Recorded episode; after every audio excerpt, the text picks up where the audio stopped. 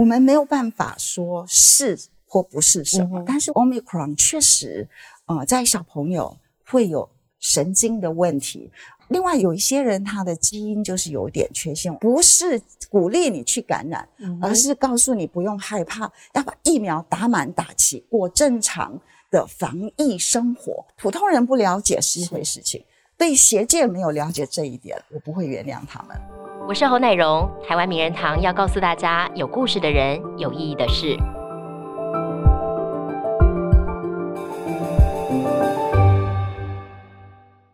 近期台湾确诊人数暴增哦，在过去呢，自诩为防疫模范生的我们，最近面临了非常多的考验。那政府目前的政策呢，是朝向与病毒共存。不过在这阵子呢，也有很多的议题跟相关的讨论呢浮上台面。我们今天非常开心，请来国内的权威专家，是中研院生医所的研究员何美霞何博士来到节目当中跟我们讨论。博士好，主持人好，观众朋友大家好，博士好。我们知道过去哦，其实你一辈子都在研究病毒，都在研究传染病，都在研究疫苗，所以很开心今天有机会邀请老师来到现场。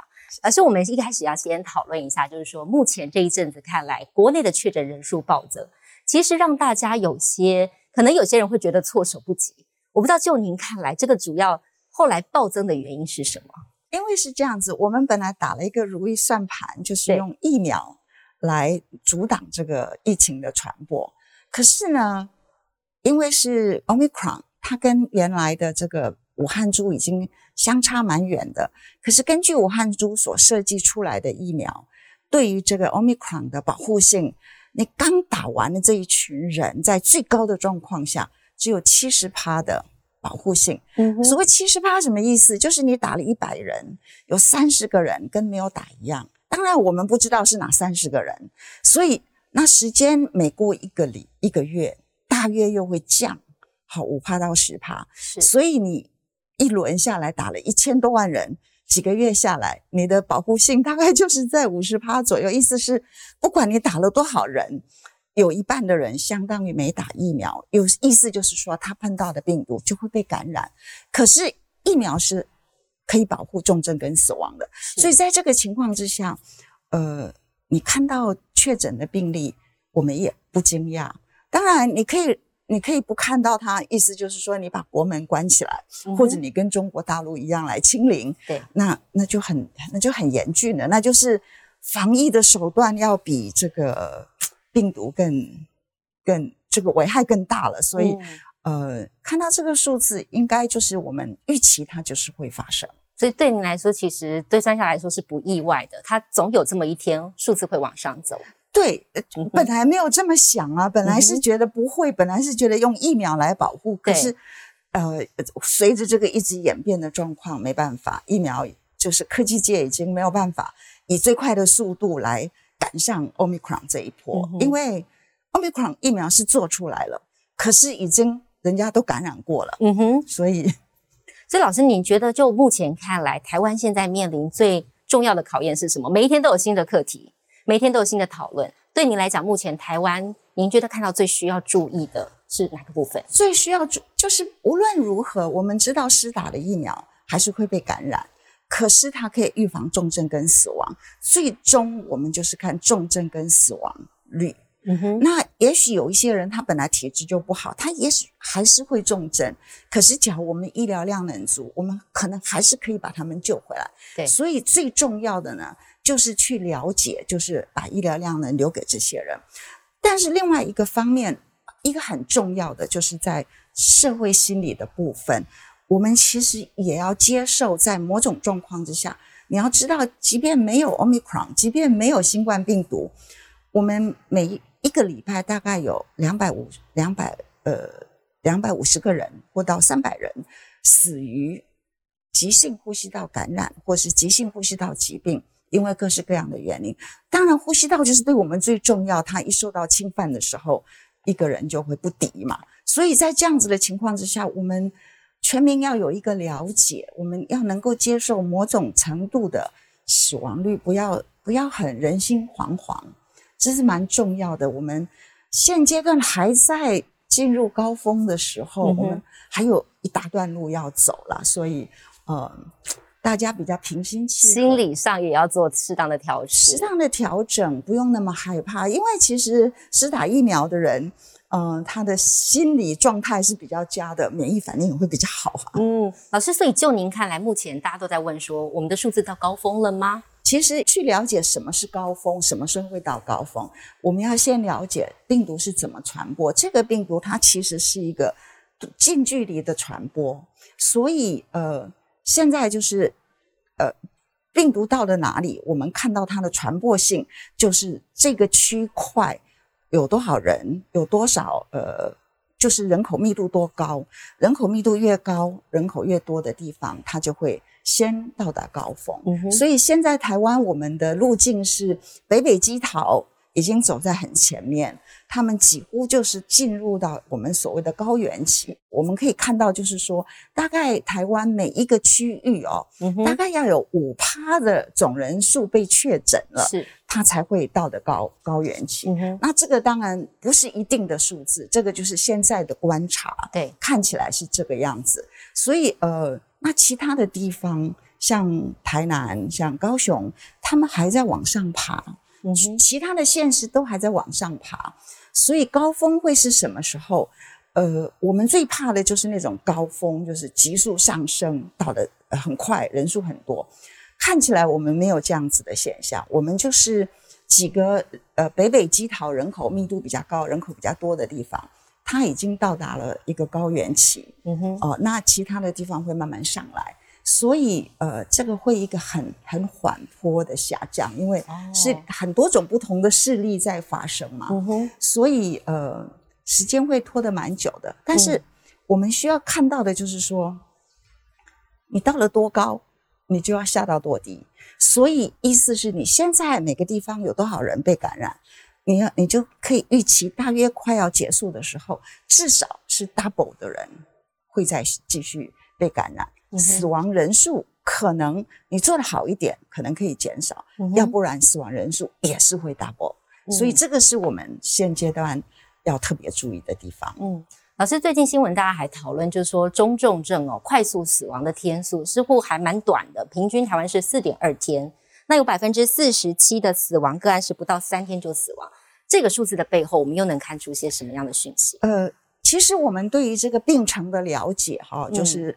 在最初期，就是二零二零年的时候，最早期，那时候病毒很凶悍嘛，也没有疫苗，所以很清楚的就可以看到这个自然的病程，而且也没有药物可以去改变这些病程。在这种情况之下呢，我们就知道说，重症的人大概都是要在呃。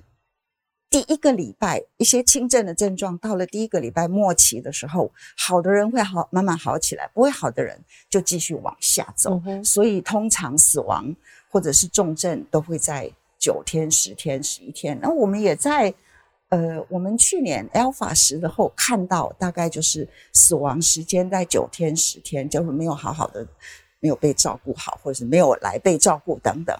那 Omicron 呢？呃，其实数据是比较少。主要的原因是因为它来得快去得快，欧美国家他们走在我们前面的，哎，好好去研究这个的就不多。那可是我们可以知道说，因为现在有疫苗来改变，好来改变这个，不管是病程或是重症的长度，所以我们可以想象感染的人他是趋向于轻症，趋向于无症状。那现在有一些人，尤其我们也看到一些年轻人。我们不知道他为什么啊，就是重症也有死亡。其实有很有一些研究已经告诉我们说，有一些是基因的因素，比如说，嗯，第一型的干扰素，那不不是只有一种基因，它是因为第一型的干扰素这个讯息传导，它有一系列，只要任何地方不行了，它的就是它无法达到它的效果，所以就是。有一种人，就是第一型的干扰素有问题的时候，他有可能是这样的现象。所以，呃，至于说我们现在就是三天是不是太短，我们很难很难很难去说是或者不是，因为我觉得，呃，当然任何死亡都是我们希望能够预防的。那至于说要仔细的看，是病人没有觉察到他是迈向轻重症的这个道路。所以它来的晚，让我们就是给我们没有机会，给医疗体系没有机会来治疗他，还是真的他来了之后就在那边弄了很久，我们没有好好的来照顾他，这两者是不一样的。你要宣导的一个是一个是民众哈，就是你自己要注意，你周遭有人呃确诊了，你就自己要特别注意，自己要特别注意自己的身体的状况。那另外。就是医疗体系的量能要怎么如何维持或者增加，或者有效有效率的分流病人，让你可以好好来照顾该被你照顾的病人。所以这是两个不一样的点哈。我们在体系内，我们可以要仔细的再来了解一下。嗯哼。可是我们目前说政府是朝向与病毒共存的这个方向来前进，但是当中有很多议题被讨论，例如说快筛试剂的处理时程等等，或是护病比现在的提高等等，有很多问题。那我不知道老师你怎么样看政府在这当中的效率？有哪一些你觉得是值得被肯定的？哪一些是其实还有进步空间的？我想我们当然我们一直都要肯定一点，就是说。我们很努力，包括人民的呃政府的政策跟人民的配合，让我们一直维持到今天，我们才把疫苗打完。然后碰到的是一株 Omicron，算是比较弱毒的。假如它是更早的话，我们就情况是不一样。那至于说，因为其实我在想，指挥中心应该是有一个团队，他们应该不会自己决定我要这么做或那么做，呃。我有跟一些国内的专家在三月底四月初的时候讨论我们要如何走的时候呢，我很震撼的发现，国内的感染症医师居然还相信清零。所以，假如一直有人给我们的指挥中心 advice 说我们要清零，他们当然清零是很好，那个其实是一个呃。就是在这个节骨眼是一个不是很好的政策，当然这个论述就很长，所以我们我就是不知道他没准备好，那到底确实是没准备好。快筛试剂在年初我们一看欧米克进来的时候就说要准备一剂啊，哎怎么会没有呢？这个我也觉得很奇怪。那我有后来我有跟台湾业界讨论过，业界说我们没有一剂的能量。这个除非政府早就说好，我们就早早去扩充来建厂。所以等等这一些可能就是，嗯，因为这样子了，我们也不能太太苛刻的去批评，因为毕竟这是一个新的感染症。当然，我们都说你是行政团队，你要做好。可是其实哈，就是有一个 learning curve 嘛，一路走一路学，大家都在找答案。对对对，一路走一路学，所以呃，这个很难说了。这个时候。当然有不足的地方，赶快补足。那至于要怎么批评，我觉得事后我们再来检讨。对学者自己也要检讨，就是给我们政府啊 advice 的这一群人也要自己检讨，我们自己搞清楚没有？嗯，老师，你一直以来都主张说，大家其实不要对于 omicron 太过恐惧，对不对？包括现在很多人是打满三剂之后产生了免疫脱逃的状况，然后也在确诊了。您有提出说这是一个超级免疫的。观点，那认为说大家不要太过担心，但是显然这个想法也被某方面是放大解读了，有了很多的讨论。老师你自己有没有觉得哪些地方是被曲解了，或者是你觉得还想要再讲清楚一点，让大家明白？这个是一个很有趣的议题哦。第一个，我会提出这样子的概念，并不是要来，并不是要来教大家做一件什么事情。我提出这个概念是，呃，是。阐述一个我们已经观察到的生物跟免疫现象，它是一个，就是一个我们叫做生物的自然现象。我只是告诉你，若是你打完三剂，然后被感染了之后，你是有非常好的免疫力，不管是在抗体的部分或 T 细胞的部分。那这个我只是把它阐阐述好，所以我们要知道认清楚，第一件事情，因为疫苗不佳。才会有突破性的感染，才会有感染，才会有机会让我们去看到感染跟疫苗的综合效果是如何。我只是把它说出来。但是第二个，我事后当然我也会反省，就是说，很多人提醒我说：“老师，你是指标性，你这样说，人家就解读说你在鼓励大家去被感染。”所以其实很多时候，当我去呃给演讲，我做了一张 slide，PowerPoint 就结论的地方，我就结论。不是鼓励你去感染，而是告诉你不用害怕，要把疫苗打满打齐，过正常的防疫生活，就是我把它讲清楚。可是有时候那个结论还是被弄掉，然后大家就是讨论很多很多。我想就是呃，当然这个我们要把它讲清楚了。我觉得普通人不了解是一回事情，对学界没有了解这一点，我不会原谅他们。我觉得学界要用功，要努力的去读文章，要知道，因为这是新兴感染症。我从最早就说。控制新型感染症的最重要的一件事情就是研究，你一定要跟上，跟上它的发展，你才知道用最好的方法、最精精简有效的方法来防治这个疫情。所以，啊，别人已经做了研究了，我们要好好的读，好好的认真的了解。呃，让我们走在我们算是疫情走在全世界的后后半端的，嗯，有有能够受到这些走在前面的人，像一个照明灯一样帮你照明，你就跟在后面好好的走，我们就可以达到最好的死亡率，可以最好达到最好的免疫力。然后其实，呃，不是欧米克戎，不是今年夏天就会结束，很可能冬天又会再来一波，所以要怎么准备好？更严厉的下一波也是另外一个很重要的议题。嗯哼，老师你在提出这个说法的时候，其实有一些的医生提醒说，这个综合免疫力它会有，但是它的效期可能很短。这个说法您怎么怎么看？嗯，效期再怎么短，对，综合免疫力是比只有疫苗更长。嗯哼，就是有一个研究呢，去看施打过疫苗的人，原先有被感染的跟原先没有被感染的。就是没有被感染的，它的感染率当然就是比较高，一直上去；有被感染的，就是比较低。可是没有被感染的，到了一段时间，它不是直线，它就开始往上升，那就是它的免疫力在掉了。可是有被感染再加上疫苗的，那它是一个平稳。所以就是这里，虽然时间都是有几个月的时间，但是不管怎么样，是有自然感染再加上疫苗，它的维持的时间。是比只有疫苗的时间会长的，嗯哼，这个我们很确定了解。所以老师其实很多的状况哦，当时讲的跟现在的状况又有一些不一样。我记得在去年十一月的时候，那时候青少年打 BNT 疫苗的时候，您那时候有呼吁呃家长其实要谨慎的做思考做选择。是。那现在其实疫情更流行的状况下，青少年他们也要打第三剂的疫苗了。您会有什么样的建议吗？您建议打吗？那个时候我告诉他们。等或者看，是因为本来期盼我们随时都期盼有个更好的东西出现。我们本来期盼有，比如说像 Novavax 的疫苗会出现，或者有更好的资料告诉我们怎么样打会更好，或者是说等更久一点，好让这个已经，因为在去年的时候呢，我们知道去年十月的时候，这个疫苗在这个地球上的时间是多久？就是十个月。因为它就是前年十二月出来的，是，所以我们小朋我们年长的人，因为有需要嘛，因为一一一感染了会重症，就赶快去打了这个，因为利弊很清楚。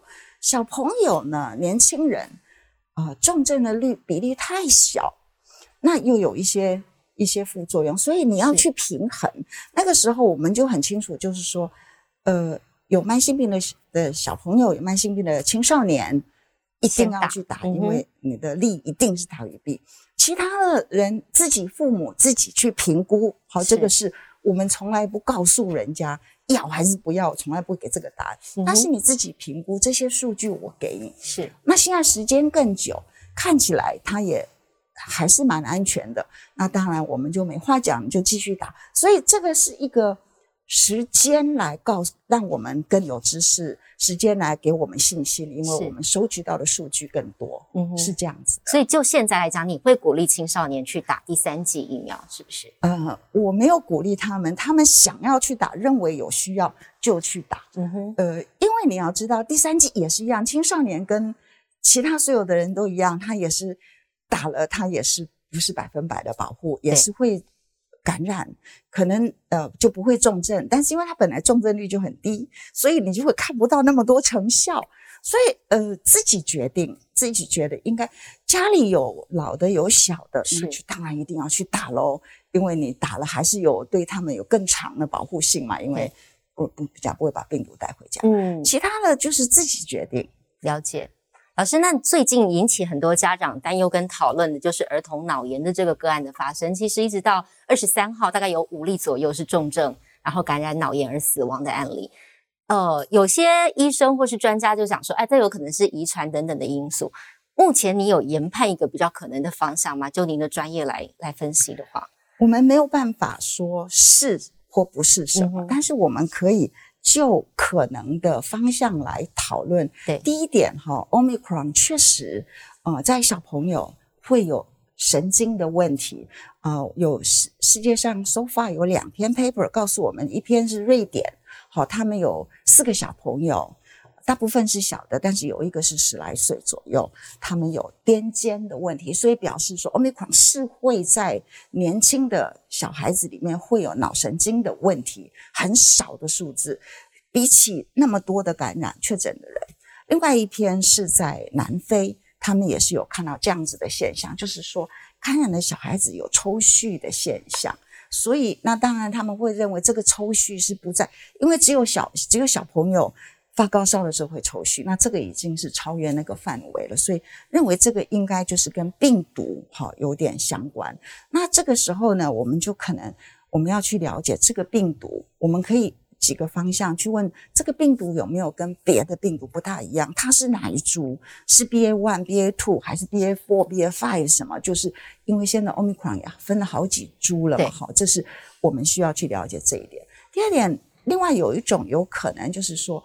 有一些人他的基因就是有点缺陷，我刚刚有提到，就是说这个呃 interferon type one 就是干扰素低型，那这个也是可能是一个因素。第三个，我觉得可以大家可以注意到的，而且可以预防，尽量预防，就是没有办法排除的是，因为各种什么原因，这个小朋友这个呃他所摄取到的病毒量特别高，这个是一定要注意的，因为我们在。最容易解释的就是在实验室动物实验里面，我们要建立一个动物模式的时候，我们就会说，我给多少量，我要死亡，或是重症，或是轻微，或是没有症状什么，你就可以调出一个量，那个量一定是越重症死亡率越高的，一定是病毒量越高。这个我们叫做嗯 inoculum，这个我们叫做诶。就是我我们摄取的量，因为对。年轻人是就是人是自己摄取，小朋友还是我们给他嘛，哈，所以这个是没有办法排除，因为他在什么情况下是不是摄取到更多的病毒量，什么情况我们可以减低病毒量的摄取，一样的戴上你的口罩，常洗手，要吃饭的时候把手洗好，拿下口罩之前把手洗干净，那这个就是一定。没有办法保证你不会被感染，不会接触到病毒，但是可以保证你若是接触到病毒，你重症率的重症的风险会降得很低。嗯，因为你摄取到的病毒量是很低的。我们没有办法完全无菌，这个我们一定要了解。我们没办法完全无菌，可是我们可以容忍一点点的病毒量，再加上我们的疫苗，加上自己健康的身体，什么可以接触到病毒，反而是可以刺激免疫力。是是这样子的一个一个思维，呃，你不要以为你戴着口罩你就不会感染，这个都没有办法，这个也不是，这个不是百分百的法宝，不是。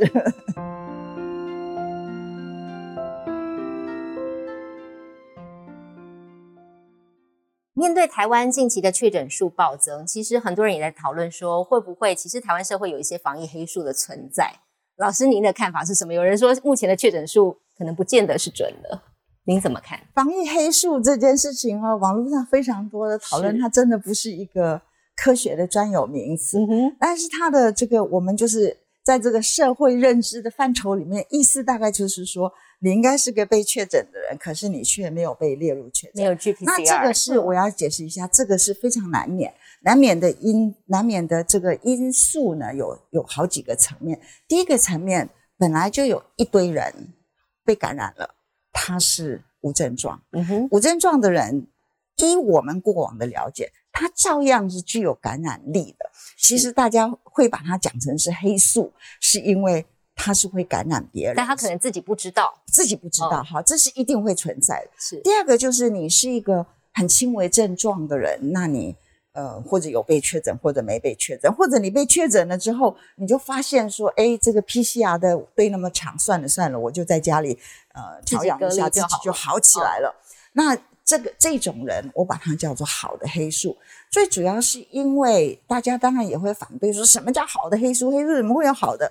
呃，我的想法就是说，因为我们也看到 PCR 的队排的很长，那这个已经它就是他自自认为自己健康，然后症状轻微，就自己在家里面他做了一个 PCR，有呃做了一个快筛，有的人是阴性，有的人是阳性，有些阳性的人他也没有去，他就觉得说，我就来注意一些一些症状。我就是要进入中重症的时候，我再去自己留意，先自己留意。对对对，那这个最主要就是要保留那个筛检好跟医疗的量能给有需要的人。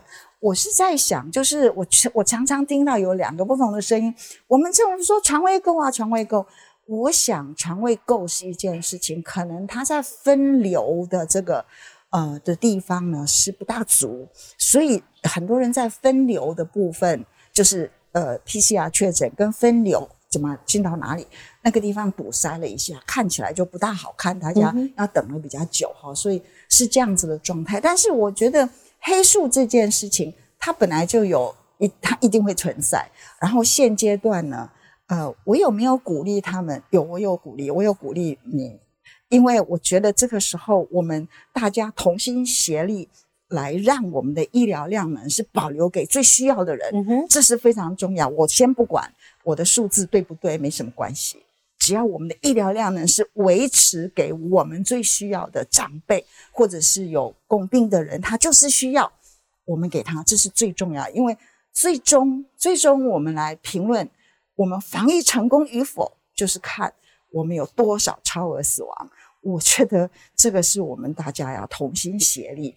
来共同来执行的目标，就是要让超额死亡减到最低，或者甚至是负数也有可能啊。嗯哼，就是过往两年我们超额死亡都是负数，意思就是说我们死亡人数是低于我们预期的，因为我们防疫成功过去两年，所以。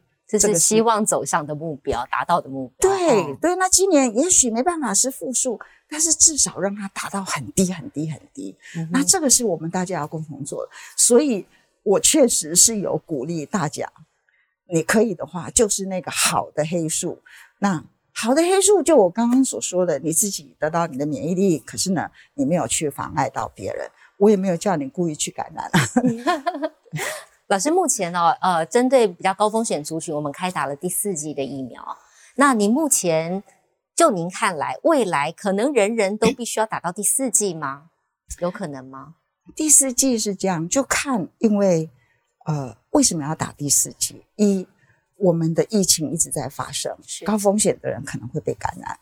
其实我本来是期盼我们的第四季是要保留到冬天之前。可是看起来我们没办法，我们的速度慢，我们的疫情的速度慢，好没有很快，我们疫情还在发生中，所以有需要的人当然就去打第四剂。对，所以全民要不要打第四剂，就看啊我们的感染率多高。OK，就看冬天的时候是一株什么样子的病毒，它是不是又偏离现阶段我们所。感受到的病，我们所接触到的病毒，是我们都是跟现在很类似的时候，呃，我们的感染率又很高的时候，那就不需要，嗯哼，嗯，对不对？那因为大家就只有打疫苗，然后再加自然感染加自然感染，那就不需要。所以这个就是要沿路看，还有一些工作我们需要做，嗯哼，就是要把那些好的黑数要算一下，那那个就要用抗体阳性率来看。那所以时间大概差不多，我们也准备说应该来做一些抗体阳性率的估算，啊，就是那你就可以知道确切感染的人是多少人。所以其实要看病毒的发展，也不能排除说未来必须要年年打疫苗，还是不需要到这个地步。哦，有，我觉得是这个样子，这个病毒不会消失，是，只是说它在它是在哪，它是在哪一个变异株。啊，或是这个变异株的这个家族，好进到一个稳定的状况，还是它会一直变？看起来，Omicron 它的最优势就是传播性很高，嗯哼，再有另外一株跟它完全不一样的病毒，有这么高的传播性的机会可能不是很大，所以 Omicron 变成是我们一直跟我们是决定来与我们共存的病毒的机会很大。嗯哼，所以呃，以这株病毒来说，依我的看法呢，我预测未来是这个样子。呃，不管怎么样，我们都会透过施打疫苗跟感染。然后我们逐渐的 build up 好，逐渐建立这个群体的免疫。好，这个是不管老老少少，唯一不同的就是五岁以下的小朋友。嗯哼，那你要不要打疫苗？然后未来每一年都会有一些新生的小 baby，对，那他也是会接触到这个病毒。那这个病毒的样貌是如何？很可能就是现在，现在这株病毒。已经是一个很弱毒、弱毒的病毒了，它还对我们小孩有这样子的影响，这个是我们不大可以忍受的，所以很可能我们一定要去发展一些呃大家比较可以接受的疫苗，至少我这个阿妈级的人 比较可以接受的疫苗，我我还是认为小朋友吃单位蛋白质疫苗。可能我们现阶段给小朋友还是一个我比较期盼的啦，我想很多家长也应该是这个样子。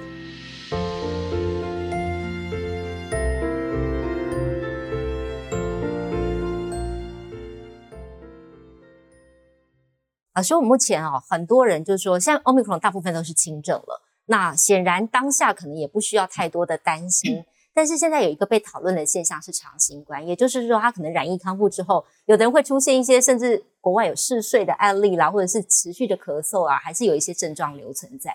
那这个部分，你会建议国人怎么样去看待这个议题？哦，这个是这个是一个蛮有趣趣的议题。我们对于所谓长新冠，这个就是长新冠，就是说有长期新冠病毒的症状。嗯哼，啊，所谓长期就是说你好了，就是发病之后四个礼拜之后有继续。有的这样子的现象叫长新冠，那这样子的现象，我想其实是这样子。你去想哈，SARS 的时候，或者是任何严重的肺炎，呃，你好了之后呢，可能有一些纤维化的现象，你会气，你会有点喘，会觉得肺功能不大足。那这个本来就是后遗症，严重疾病的后遗症，我们不会觉得太奇怪。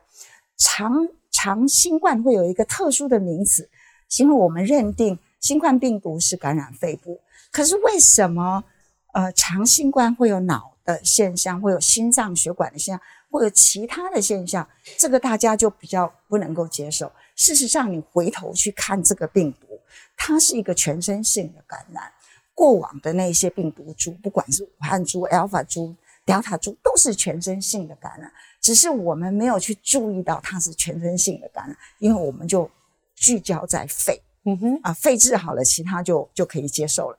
在这样子的情况之下，现阶段所有的呃文献告诉你说，有两有两个指标，一个是我们知道有肠病毒的、有肠新冠的人，他体内是有一个慢性发炎，发炎指数是高的。第二个最新的研究告诉我们说，有肠新冠的人，他其实有。呃，血栓的问题，micro 很很微血栓的问题，那些指标是一直存在，所以我们知道说长新冠其实是跟这些比较重的病毒株有关。我一直在等，等说 omicron 会不会有长新冠？以我的推论，它是不会有的。日本人终于做了一个研究，给我很满意，他就是告诉你说，omicron 长新冠的，他们就是用他们在几百个人里面就选出一样的，就是。在发病的时候，他的病症是一样的。可是后来，呃，其就是有 omicron 跟非 omicron 的病人的时候，你就发现说，omicron 呢，确实是有很少的百分之五的人，他会有喉咙的问题，因为它是一个上呼吸道感染。其他的就是有各式各样的问题。所以日本的结论是说，omicron 的长新冠的风险是很低的。那这个就完全符合我们对长新冠现在对于它的。这个致病机制越来越了解了，所以就符合这个长新冠。我们对长新冠的了解，omicron 本身它就是一个上呼吸道感染的疾病，只有少数人它会进到全身，就是这样子。所以目前听起来，其实台湾并不用太过担心长新冠未来我们可能所要面临的应。该不用担心。嗯哼，对，就是另外有一篇文章告诉我们说，alpha 病毒是最容易给你啊、呃嗅觉跟味觉跟脑雾。好，是这个就是，所以我们呃去年我们有一些 alpha 的病人，我们这个我们可以去追踪一下。对。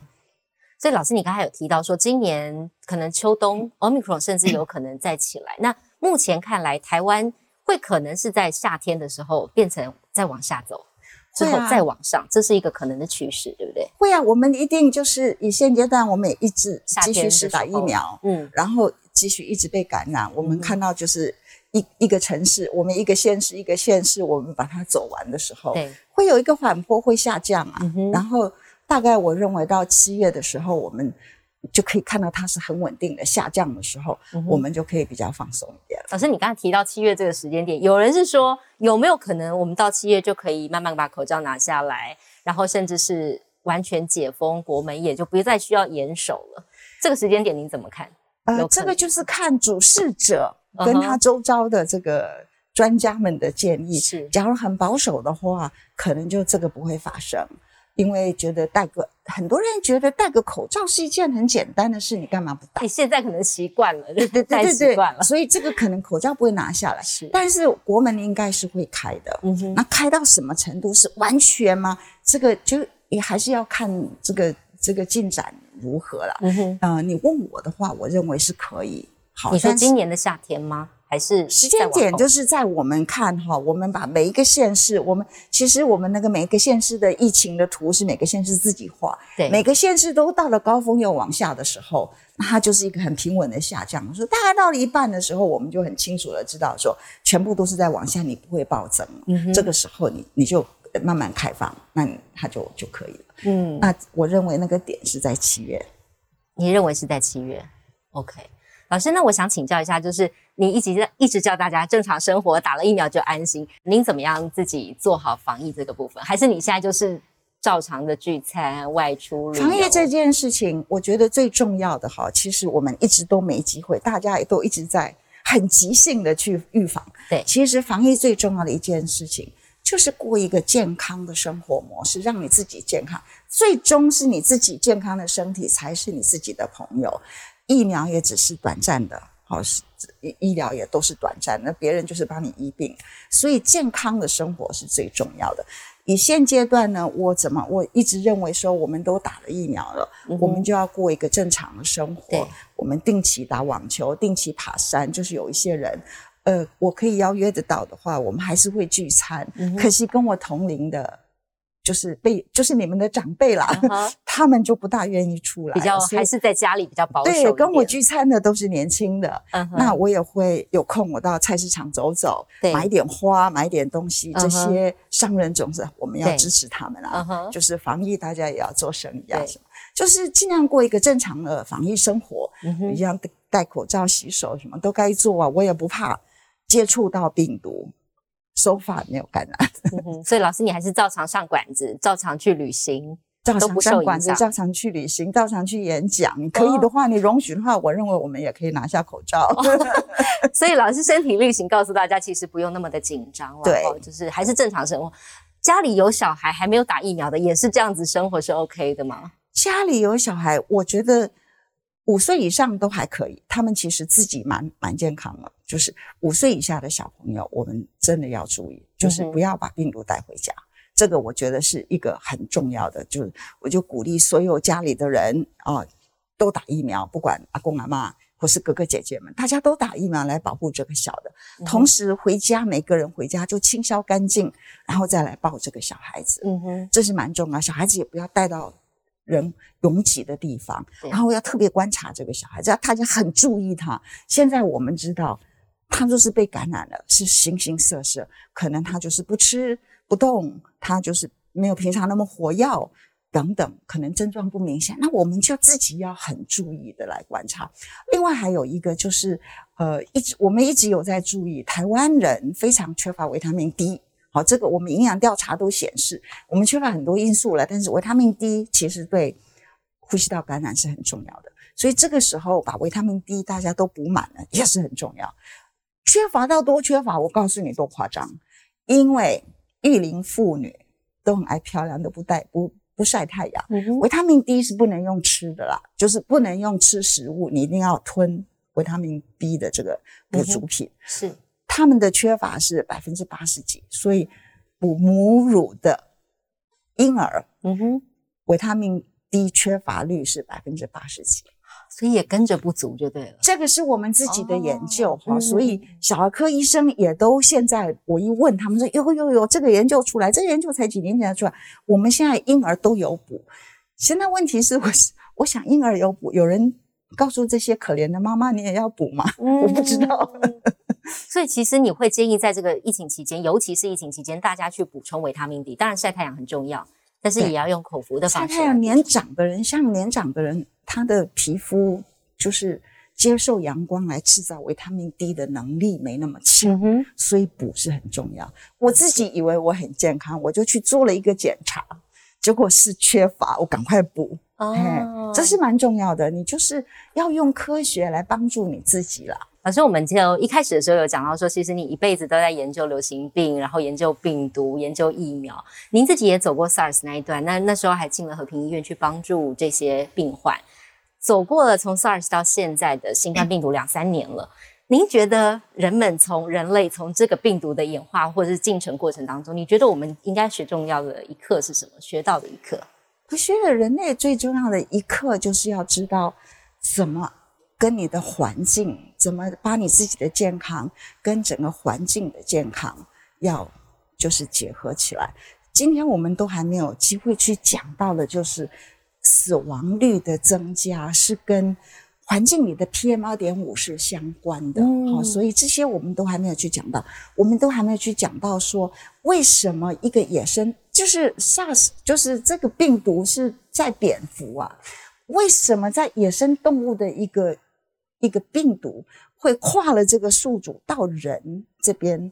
就是跟怎么跟这个动物的接触，或者是去吃它，或者怎么样，一定有一定的相关。所以这个是我们要未来要很清楚的了解，了解这个环境怎么去做这个研究，怎么来啊预防未来的这些事情。嗯，好，老师，那最后节目一点点时间哦，您给观众朋友一点建议好不好？在这个大家可能有些人还是觉得有点担心害怕的时候，给大家一点防疫上的建议，生活上的建议。生活上的建议，我认为还是把疫苗就打了，真的很重要。疫苗施打是真的非常重要的一件事情。打完了疫苗之后，你就过正常的生活，呃，要有一个健康的生活模式。健康的生活模式很简单，就是包括要正常的运动，不要坐着不动，要吃不要吃肉，要吃很多植物的这个东西，嗯要有一个很。喜乐的心要能够跟别人有同理心，就是有，呃，有爱，随时有爱互相传递。这三个条件就会使你的免疫力很强。嗯，在这个疫情期间，我觉得很多人也看到了这个专业人才的重要性。那如果说有一些年轻朋友他们在人生的选择方向上，哎，开始注意到了，或许我们这个传染病啊、流行病。会需要更多的人才对这个领域有兴趣，您是不是可以给他们一点建议？我觉得是这个样子。嗯，我可以做这件事情，我可以当医生，可是我就选择不当医生，我选择做做研究、预防。嗯哼，预防的公共卫生学者是我的医生的知识是存在，他一直都有在帮助我。